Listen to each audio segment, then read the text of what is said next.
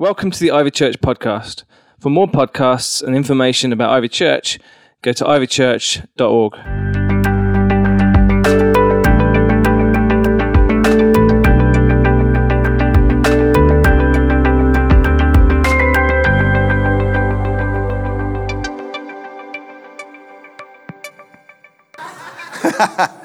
Great. So, yeah, it's, uh, it's great to be here. Do you feel blessed today? Good. We're going to talk about being blessed. Do you ever wonder why you do what you do? We're going to start off with a confession time. We're not a kind of confession sort of a church where you go along on a Friday and have to talk to a priest or whatever. This is more of a, of a, a huge public confession than a private one, if that's okay. So I'm going to say a few things, and if this is ever kind of you, I'm just going to ask you to put your hand up, that's all. So I'm going to um, talk about a few things, and if that's like, oh, yeah, I can do that, I'm a bit like that sometimes. So, number one, buying stuff I don't really need. All right. Oh, wow. Straight away. That was good. I'll give you my example. Is t-shirts are the killer for me. I always think you can't have enough t-shirts. You can't have too many t-shirts. But then I, I've just bought a t-shirt and I love the t-shirt and I open the drawer where the t-shirts are and I've got no more room for t-shirts. So I have to open up a wardrobe and find somewhere else to be able to put t-shirts. Yeah? So for me, it's t-shirts. Could be something else for you. That's me. That's, you know, I'm like, and when I get it, I'm like, what is there inside of me that wants me to buy stuff that I don't really need anymore of? And I've given t shirts away. We've got the Ivy refugees thing that we're connected to. I've given loads of t shirts away, but I seem to always have plenty. Or in relationships, am I the only one who, after, after a conversation, you're walking away from a conversation with somebody or whatever, and you maybe been talking about somebody else, and then you realize when you check yourself, actually, maybe I talked about another person, maybe somebody wasn't actually even here. And in some way, I've, to elevate myself, knocked that person down or knocked somebody else down. Anybody ever done that? Not as many of us. Okay. Look at those people like me and mark them. They're talking about you. yeah? So, what is it in me that wants to elevate myself by lifting myself up, by bringing other people down? Or maybe this will get a few more people. Have you ever found yourself, how can I describe it, unnecessarily animated? in a conversation. It's like I could be having a, having a, uh, John shaking his head. No, obviously not, not John. But you kind of, you feel like the other person isn't really hearing you, and so you increase the volume. Oh, John's putting his hand up now. Or, or the tone in some way. Maybe it's not even the volume. Some people putting their hand up. And you find that your energy level rises and you start, you know, your, your, your, um, your pulse is going a little bit more or whatever, your blood pressure even. And then you walk away from that thinking, what was that about? Why was that? Actually, so why did it become for me such a life and death big issue when it really, actually, in the great scheme of things, wasn't? Hands up for that one. Okay. See, I there's all kinds of behavioral things inside of me that I, I, wish I could change. And we're on this summer of change. And I, I don't want to be simplistic about this, but I've actually come to a conclusion. And I believe the Bible would, would go along with this that we do what we do because we think like we think. We do what we do because we think like we think. So if we're going to change our behavior, the thing to attack, if you like, is not the behavior, but the thinking, the belief system behind it. And today is really going to help us as we start to go deeper into this book of the Bible, which I've got to say is one of my favorite books of the Bible. Is it okay to have favorite books of the Bible? Well, mine, I think, is going to be Ephesians. I love Ephesians. And in fact, the more I'm reading it as we've been preparing for these talks, the more I'm loving it. In fact, I've loved it so much. That I've spent hours and hours and hours this week just digging into it, finding stuff out. And it's like it's so rich. I keep finding more and going, oh, look at that. And this is amazing. So much more. I'm actually going to speak about it again this evening at Ivy Didsbury, and I'm only scratching the surface, and I'm only just sort of getting into the first chapter, to be honest with you. Last Sunday evening, I did an introduction to Ephesians, which is going to be is available. I think I was going to be available on the podcast to kind of to widen it out for us. And I, I'd intended to only do like a 10 minute introduction of some ideas and themes. I don't know how long it went on for, to be honest with you, but it was long because it's deep. There's so much in Ephesians, you're never going to get to the bottom of it. And really, it's linked to, in some way, like Hannah's sketch before, it's all about identity. That was the title of that uh, sketch that she did before. Who loved that? It's great, wasn't it? Identity. How we see ourselves. And that is so, so linked to how we see God and how we believe God sees me. If I could change how I see God and I could change how I believe He sees me, then change is going to come. All the behavioral changes that I might want to happen, so many more of them would happen, could happen, if I, if I examined what I think about God and how I see God and actually how I think He sees me. Diagnostic question What do you think of when you think, when you hear the word God, the name God? What attitudes are linked to that word? So often, how we're parented makes a huge difference to that. I've found over the years, people I've counseled and in various different rooms, I've met with people and they've found out actually they've got a, a, particular view of God. And then you ask them a little bit about their family, and they had a, a parent maybe who was inspecting, always checking up, never quite, they were never quite good enough or was, that parent was always, always negative or, um, or always comparing them to some sort of invisible standard or even to somebody else in the family who they could never quite match up to. Or maybe they felt that their parent was always disappointed or, or, or distant or absent even. They didn't even know their parent or their parents. And what happens is, you know, psychologists are going to go along with this. They're trying to fill a gap in their lives. There's a need for love that's so deep down, everybody's got it.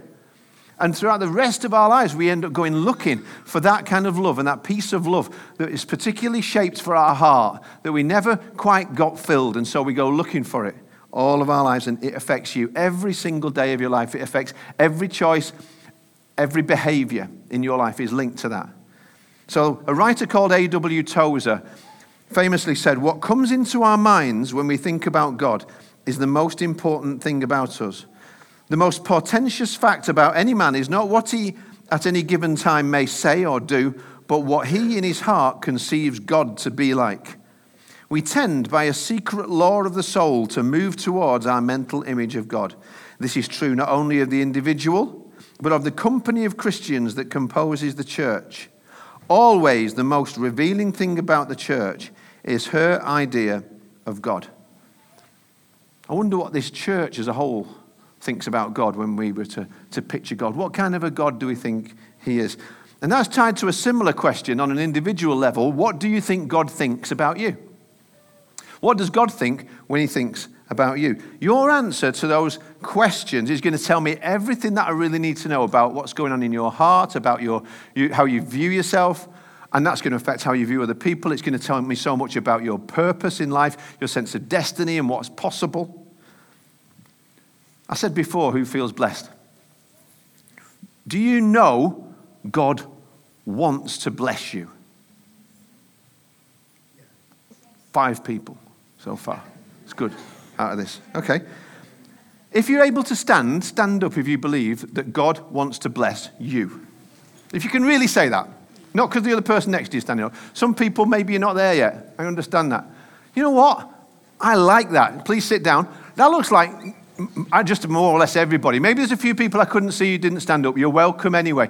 But you know, as a church, if we believe as a group of people, our God is the kind of God who doesn't just have to bless us, but wants to and likes to, that's huge in terms of what can be accomplished for Him. To know our God, He's a blesser. He's a blesser. He has blessed you. He is blessing you. He wants to bless you more and more in the future. And if you were somebody who stayed sitting down because you're still working that out at the moment, imagine what your life would be like if you were the kind of person who believed that God really, really loved to bless you. That you woke up in the morning thinking, God is my dad and he loves me and he wants to bless me today. How would your day start differently if that was your first thought? Well, if you read Ephesians, you're going to find out that that is exactly what God says, and it's exactly what God wants to happen in your life. He's a blesser, and He loves to bless you. He is a holy God. He could have abandoned us, He could have judged us for all of our sins, He could have held them against us, could have damned us to hell. But Ephesians says instead, He reached out in His love and He's included us. We're going to talk tonight about how He's adopted us into His family about how he's, how he's restored us. He's paid the price that's necessary for us so that we can belong to him forever. He's done all of that. He chose to do it. And the Bible says in Ephesians, and he was happy to do so. It wasn't like, oh, I've got to do it. It was like, I love doing this. He wants to do that. He chooses us, purifies us, gives us an inheritance. He predestines us. He redeems us. He forgives us. He seals us with His Spirit. And what's more, He's so, so happy to do so. How would your life go if, when you were making plans and thinking about the future, you actually really, not just in your head, but from your heart, like we said before, believed, you know what? I've got God on my side, a God who wants to bless me. Do you know you're blessed? How would you live? if you were the kind of person who, who just without doubt knew, whatever circumstances happen, even when the worst things happen, you know somehow God is working and God's going to bless me. He's going to bring a blessing. This is a picture of a woman called Hetty Green. She was called America's greatest miser. When she died in 1916, she left an estate valued at over $100 million. But she was so miserly, she ate cold porridge because she said it was too expensive to warm it up. Her son had a severe leg injury, but she spent so long trying to find a free clinic for it to be treated in, they ended up having to amputate her son's leg. She died after a furious tantrum about why skimmed milk was better than full fat because it was cheaper. Can you imagine dying with an estate you're worth, it says, $100 million when it was a lot of money back in 1916? well, actually, you're not living, are you? That's, that's not living like that. Paul's letter to the Ephesians was written to Christians like that. What do I mean? What do I mean, Christians like that? Well, it's possible, actually, the Bible would say, to be the kind of Christian who, who has all those riches but never accesses them. To be a person who has an abundance of heavenly riches, all wrapped up in Christ, but to wander through life with a poverty mentality, with small faith, with, with a scarcity mindset, and end up making minimal impact and minimal difference beyond your own little life because you never access all that God has got for you in Christ. It's like you're suffering from spiritual malnutrition, even though you're walking through the middle of a massive feast and it's all yours for free to take whenever you want. The kind of Christian who never really discovers, not for real for themselves, what it is the riches of Christ. Some people have called Ephesians the bank of the believer. It's your spiritual checkbook, where every time you write a check, actually what happens is you get more in your account. That's the way faith works, by the way. And I'm talking about something far more and greater than money here because Ephesians talks about true riches. How you can change from an empty life to a full life. It's full, actually, of being filled. That's one of the, the themes of Ephesians. It's all about enjoying your inheritance, about what God has done for us, what Jesus has won for us. I want to encourage you, bit of homework, to read Ephesians chapter 1 and actually chapter 2 if you've extra credit points, because Ben's going to be speaking about that next week. Read Ephesians 1 and Ephesians 2 this week. It won't take you long. Don't just read it once, read it a few times. Read it every single day, maybe, and read it in different translations and compare it. And if you're meeting with other people, just discuss it. What are you thinking about Ephesians?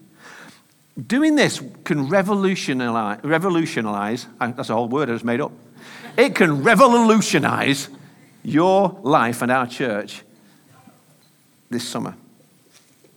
Because we've got a lot of changes coming up, by the way, in our church.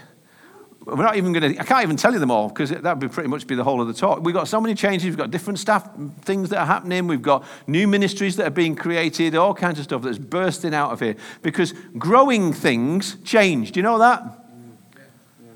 growing things change. I remember when I first came to Ivy, that the summer thing that we did was um, when I first got here, it was at Ivy Didsbury, and it was, it was everybody would gather together, and it was at Ivy Didsbury. Well, we couldn't really do that now.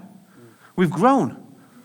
I'm glad we've grown. Some of you are here, and now you belong to Jesus because we've grown, because some people were, were happy to make room for you. Some people were happy to, um, to say, I'll change, I'll go, I'll go somewhere different, we'll do things different because I, it's more important that you're here than that I'm comfortable in staying the same. It takes an unselfish church to grow, doesn't it? It does. Some churches are too selfish to grow. They wonder why nobody ever comes, why they never grow. But they're too unselfish to grow. They're too selfish to grow because it's all about me. Uh, stop me on that one before I go off. Ephesians was written about AD 61, about 30 years after Jesus' crucifixion, to a group of people around a city called Ephesus. It was on the coastline of the Aegean Sea, where Western Turkey is now. I think we may have a map of that somewhere. If you approached, maybe we haven't. Oh, yeah, we have. If you approached Ephesus in the first century, you would go to the city gates, first of all, and there you would find a huge temple to the goddess Artemis, also called the Temple of Diana, depending on whether you use the Greek or the Roman name. This was one of the seven wonders of the ancient world. It may have been the largest building in the world when it was constructed, bigger than Old Trafford, 127 60 feet marble pillars around it. The theatre in Ephesus, which you can still visit, had 25,000 seats. Another main structure was the marketplace called the Agora. The entranceway to this was this triple archway where you could buy just about anything. I'm going to talk about that tonight and how you could actually buy slaves there at Ephesus. Ephesus was not just a couple of dusty streets and a place to hang your goat. Don't think of it think about a massive capital city, one of the four main cities in the Empire of Rome. That's what we're talking about when we talk about Ephesians. We're talking about the Hong Kong of its day, the New York of its day, the London of its day. And it was also a tough, seedy urban environment with pirates and prostitutes and pickpockets. And around AD 53, a guy called Paul turns up in that city and he starts just to talk to people. Some people have already heard about Jesus. He comes and he helps them to find out more about him. He talks to anybody who'll listen about the grace of God, how the grace of God has appeared, and how this man, Jesus Christ, claimed to be the Son of God, proved it by dying on a cross and rising again, and said that he did this for our sins so that we could know God's love forever. And people started to follow him, and it created riots because stop, some people stopped following Artemis, Diana, and started becoming Christians. And Paul was just this machine for training up more leaders, sending them out all across all those different regions that were on that map before to go and plant even more churches from Ephesus. And then he left after a few years, and he left people there with new hearts and old habits. They had new hearts because they were Christians, but they still had old habits. There's so much temptation for them to drift back into the old way of life. So, a few years later, Paul writes to Ephesus. It's not just a letter to Ephesus, it's actually one that's like a circular letter meant to be passed on afterwards to all of these other churches. So it applies to us as well. Paul writes to this new group of Jesus followers a kind of refresher course, if you like, about what is really important for you to know as a Christ follower. It was like the first alpha course, if you like, Ephesians. The idea was, as I say, they would read it in their church, think about it, discuss it, and then that would get passed on to another church, to another church, to another church. And there's a big circle all the way around to Laodicea, the same seven churches that Jesus wrote letters to at the end of the, at Revelation. There are various ways you can split Ephesians up. If you check out the podcast from last Sunday evening, you'll find I did it one way, looking at six big themes. But what we're going to do now, because we've got weeks to do this, we're going to be splitting it up differently. And I'm just going to read the first few verses today and speak more about it tonight. Let me read it. I, Paul, am writing this letter. I am an apostle of Christ Jesus by the will of God. I'm sending this letter to you, God's holy people. When he says in Ephesus, you could just put blank, because actually in the original manuscripts, that's all it says. I'm sending this to you, God's holy people. Blank. Then pass it on faithful followers of Jesus Christ. So he's writing to Christians. May God our Father and the Lord Jesus Christ give you grace and peace. Say grace and peace. That's what Jesus wants to give you. That's what the Father wants to give you. All praise to the God, the Father of our Lord Jesus Christ, who has blessed us with every spiritual blessing. Say every spiritual blessing. In the heavenlies because we belong to Christ. So Ephesians is written to Christians, and it's divided into two sections chapters 1 to 3, it's six chapters, and 4 to 6. Chapters 1 to 3 feel one way, chapters 4 to 6 feel different, because the first part is about how we're saved. Say how. how. And the second part is the difference it should make now we're saved. Say Thank you. And the way God works change is summed up in who Jesus is. Because in John's gospel, it says this about Jesus. He says that Jesus came full of grace and truth. Grace and truth. Some people, maybe some churches, are all grace and no truth. You can't change a life like that because nobody's life needs to change. Because everything's acceptable. Nothing is sinful or wrong. If, you, if that's your choice, who am I to talk about it? All grace, no truth. But Jesus was full of grace and truth. Sometimes some people, sometimes some churches are full of truth, but no grace. And you know what that does? It just freezes people out. Because you've got your list of things that are wrong with me, and I'm going to, and you're delivering that to me without any love for me. And people get surprised when nobody wants to change. Because I don't want to be like you. If that's what this truth does for me. The order is important. It's grace and truth. Grace plus truth equals Jesus. That's how we look like Jesus. What if we did it that way? What if we did it actually in that order? Because grace makes truth doable. Say that. Grace makes truth doable. Jesus makes change possible because grace, grace plus truth makes change possible. We're in the summer of change. In chapters 4 to 6, it's truth. Paul is focusing on behaviors. He's talking to Christians. He's not talking to everybody, he's talking to Christians. And he says, Look, if you're a Christian, let's look at your anger. In your anger, do not sin. Do not let the sun go down while you're still angry. He goes after words and he says, You know, if you're a Christian, Make sure, let no unwholesome words come out of your mouth, but only what is helpful for building others up. He goes after Christians. He doesn't expect non Christians to live like Christians, by the way. He goes after Christians and he says, You belong to Jesus, so sexual purity matters to him. He talks about marriage. He talks about parenting. He gives practical instruction on all of that. He, he attacks dishonesty and laziness. He says, Let him who is stealing stop. Get a job instead. Do something useful. He goes after lying. He says, Each of you should speak the truth to his neighbor. It's all now we are saved. Here's how we should live. But the first part is all how we are saved. Not now we're saved, it's how we're saved.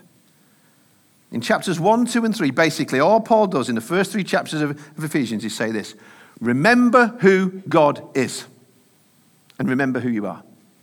Remember who God is.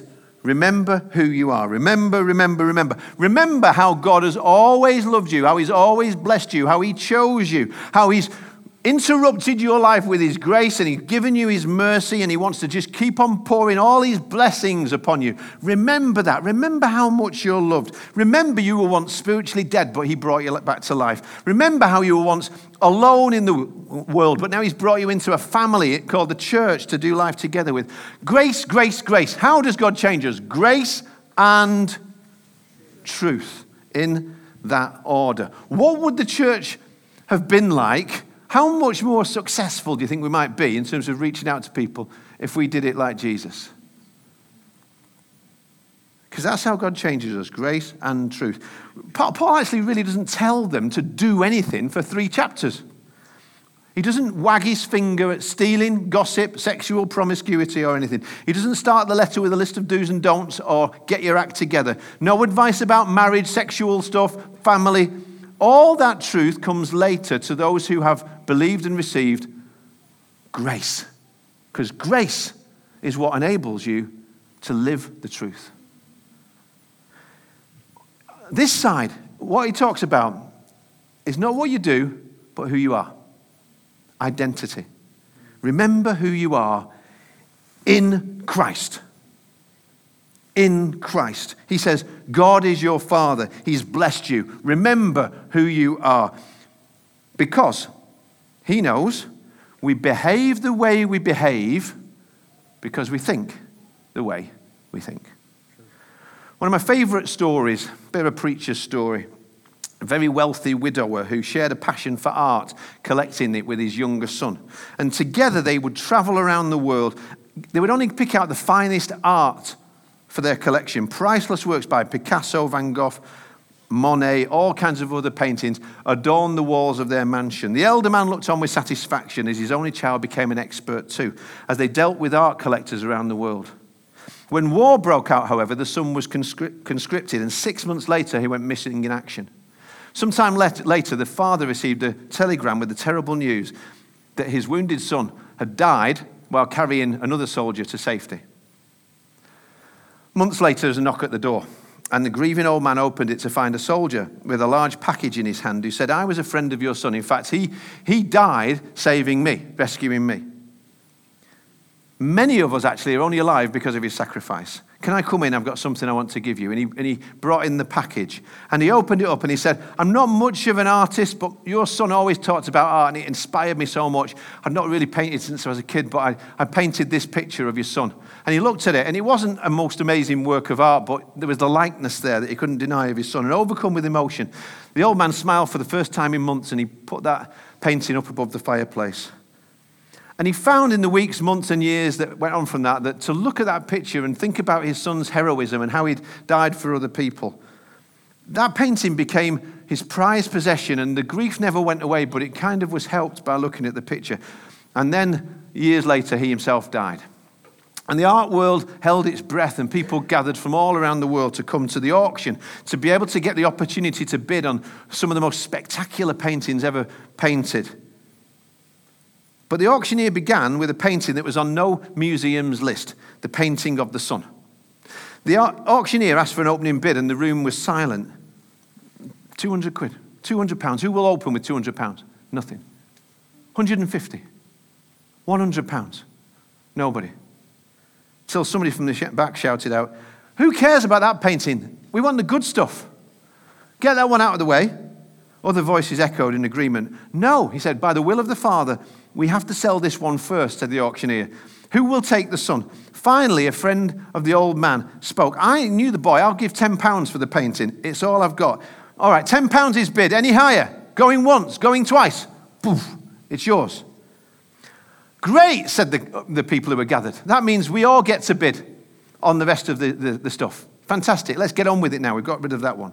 But the auctioneer astonished them all by saying to the audience, The auction is now over. What do you mean over? He said, They've got all these paintings here, millions of pounds worth of art. The auctioneer replied, It's very simple. According to the will of the Father, whoever takes the Son gets it all. Whoever takes the Son gets it all.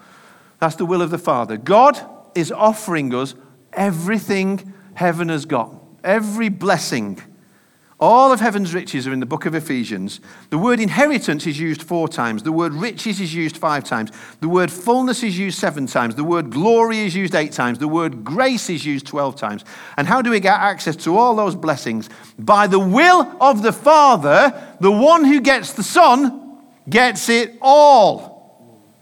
Anybody else excited about that? I'm going to say it again. Sorry, somebody might sound excited about it because I think it's amazing. Maybe I've had more time to think about this than you, but I don't care. Listen, by the will of the Father, the one who gets the Son gets everything. We've got access to every spiritual blessing in Christ Jesus. In Christ Jesus. The key to everything is in Christ. The phrase in Christ is used 27 times in Ephesians. In Christ, in Christ, in Christ, in Christ. That's the key that opens the door. That's the signature on the checkbook of faith if you don't become a Christ follower, you don't get that. That's why I appeal to you today. If, you, if you're still wondering about why your life doesn't feel blessed and, all that kind of stuff, and you, don't, you feel that you, you know, God's far away and you haven't got access to all those riches, in Christ, He's the key. If you become a Christ follower, do you get it that when you're in Christ, you get access to all those blessings? They're available to you too. He's got everything you need. If you haven't done that yet, then at the end, come and we'll pray for you down in the front here, give you a book that I've written, help you to know what it is. Basically, when, a moment, when we pray, I'm going to ask you to pray. I, I, I want the Father's blessing upon my life. I want my life to be in Christ. So the first three weeks, basically, that's all he's going to do. He's talk, going to talk about how we're saved, how you get the blessings in Christ. And then we're going to go on for three weeks to the difference it can make now so that you can live the kind of life that is not like Hetty Green that has access to all those riches but never spends them. God the Father wants you to have the Son, to really have Him, because when you have Him and when you really have Him and you know that He has you, you have got everything that you need. You've got what it takes if you'll take what He gives. You get to have it all. Every blessing, every blessing. That's why it's going to be a summer of change. Just look again at the first two verses. I'm just going to give you a very quick, I gave you a very quick overview of the book there. It's how and now. I just want to pick up on the first two verses because you can see what I mean straight off. I'll expand on this tonight, and we've got a really cool video as well we'll show tonight at Ivy Didsbury. It'd be great if you could be there. I told you this book was all about riches, inheritance, fullness, and having abundance in the church and in Christ. That's exactly what you find in the first two verses. Because Paul, who's writing these letters, says he's an apostle. How? He's an apostle of Jesus Christ. How? By the will of God. God wanted it. And God made it happen. You'd think it would be enough to say, Paul, an apostle of Jesus Christ, but actually he's added on, by the will of God. God wanted it to happen. He said, God wanted to save me, so he did. God wanted to love me, so he did. God chose me. Now, he, Paul knew exactly what it was like not to be Paul, but to live an old life and to be Saul, to be kicking against God, to be trying to imprison people who even said that they wanted to follow Jesus Christ. He was a vicious, violent, self righteous secret policeman who was going around trying to round up Jesus' followers, who he, just saw as a threat to everything that was good and holy. He would come to town breathing threats, arresting people, involved in helping them to be judged, imprisoned, and some of them killed. But then the will of God kicked into his life and everything changed on the road to Damascus when Paul became, when Saul, as he was, ended up becoming Paul. That new identity, he even changed his name. So he took the S off the front of his name and he said, I'll have a P, please, God. Old blockbusters joke may not work for some young people here. How does change happen? How do you live the blessed life and what does the blessed life involve? We're going to find out in the weeks ahead. And I'll ask you to respond by praying with me in a few minutes' time. Number verse 2, look at verse 2. Grace to you and peace. Greeks those days used to just say hello to one another by saying grace to you, grace to you. It's just a greeting, grace to you. And often Christians have talked about grace and they've just said grace is the unmerited favor of God. Who's heard that? It's the unmerited favor of God. Well, we don't deserve it, but God gives it us. That's what grace is. Actually, when you look at what, how Paul uses the word grace in lots of his letters, it's far bigger than that. It's far, it's far more than that. It can't be the un- unmerited favor of God anyway, because Jesus it says, grew in, he had grace and he grew in grace. How do you grow in unmerited favor? And how can Jesus not merit favor? Anyway, the way Paul talks about grace, I heard it defined like this years ago and I've never ever forgot it. Grace is the empowering presence of God, enabling me to be everything God called me to be and to do everything God calls me to do. Who needs grace today? Stand up if you need grace. Look at that. Say it with me. Because this is what, this is just one thing. We've got so much in Ephesians, but I want you to get grace today. To invite that into your heart. Grace, when you get grace, you get peace. The two are tied together.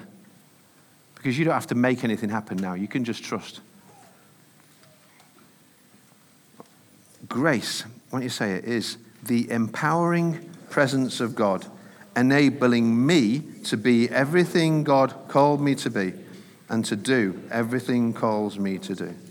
When you get grace, you get peace. Grace, you see, the way Paul describes it, is it's like this particular shaped stuff you need for your life and for the challenges that you're facing right now. And it's going to be different to the person sitting next to you. Somebody needs grace to be married to that particular person.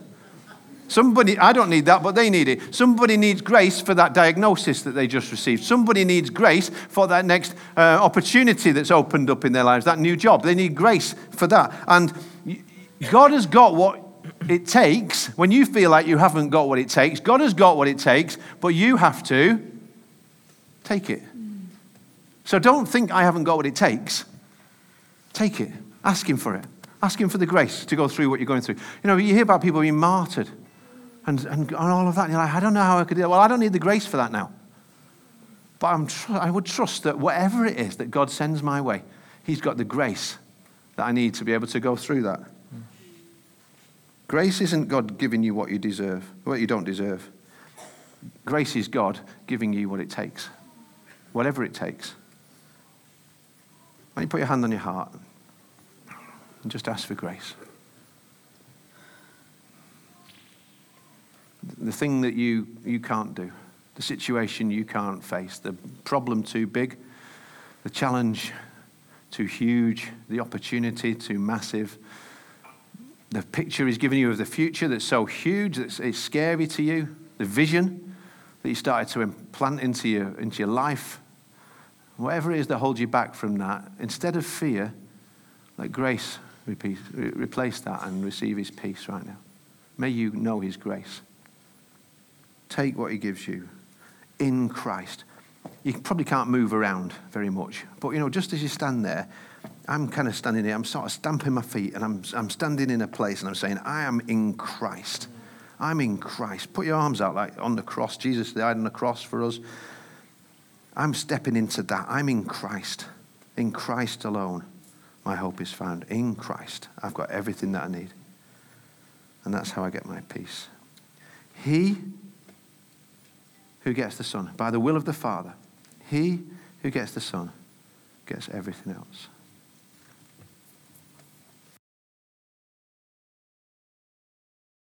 Thanks for listening. For more podcasts, go to ivychurch.org forward slash media.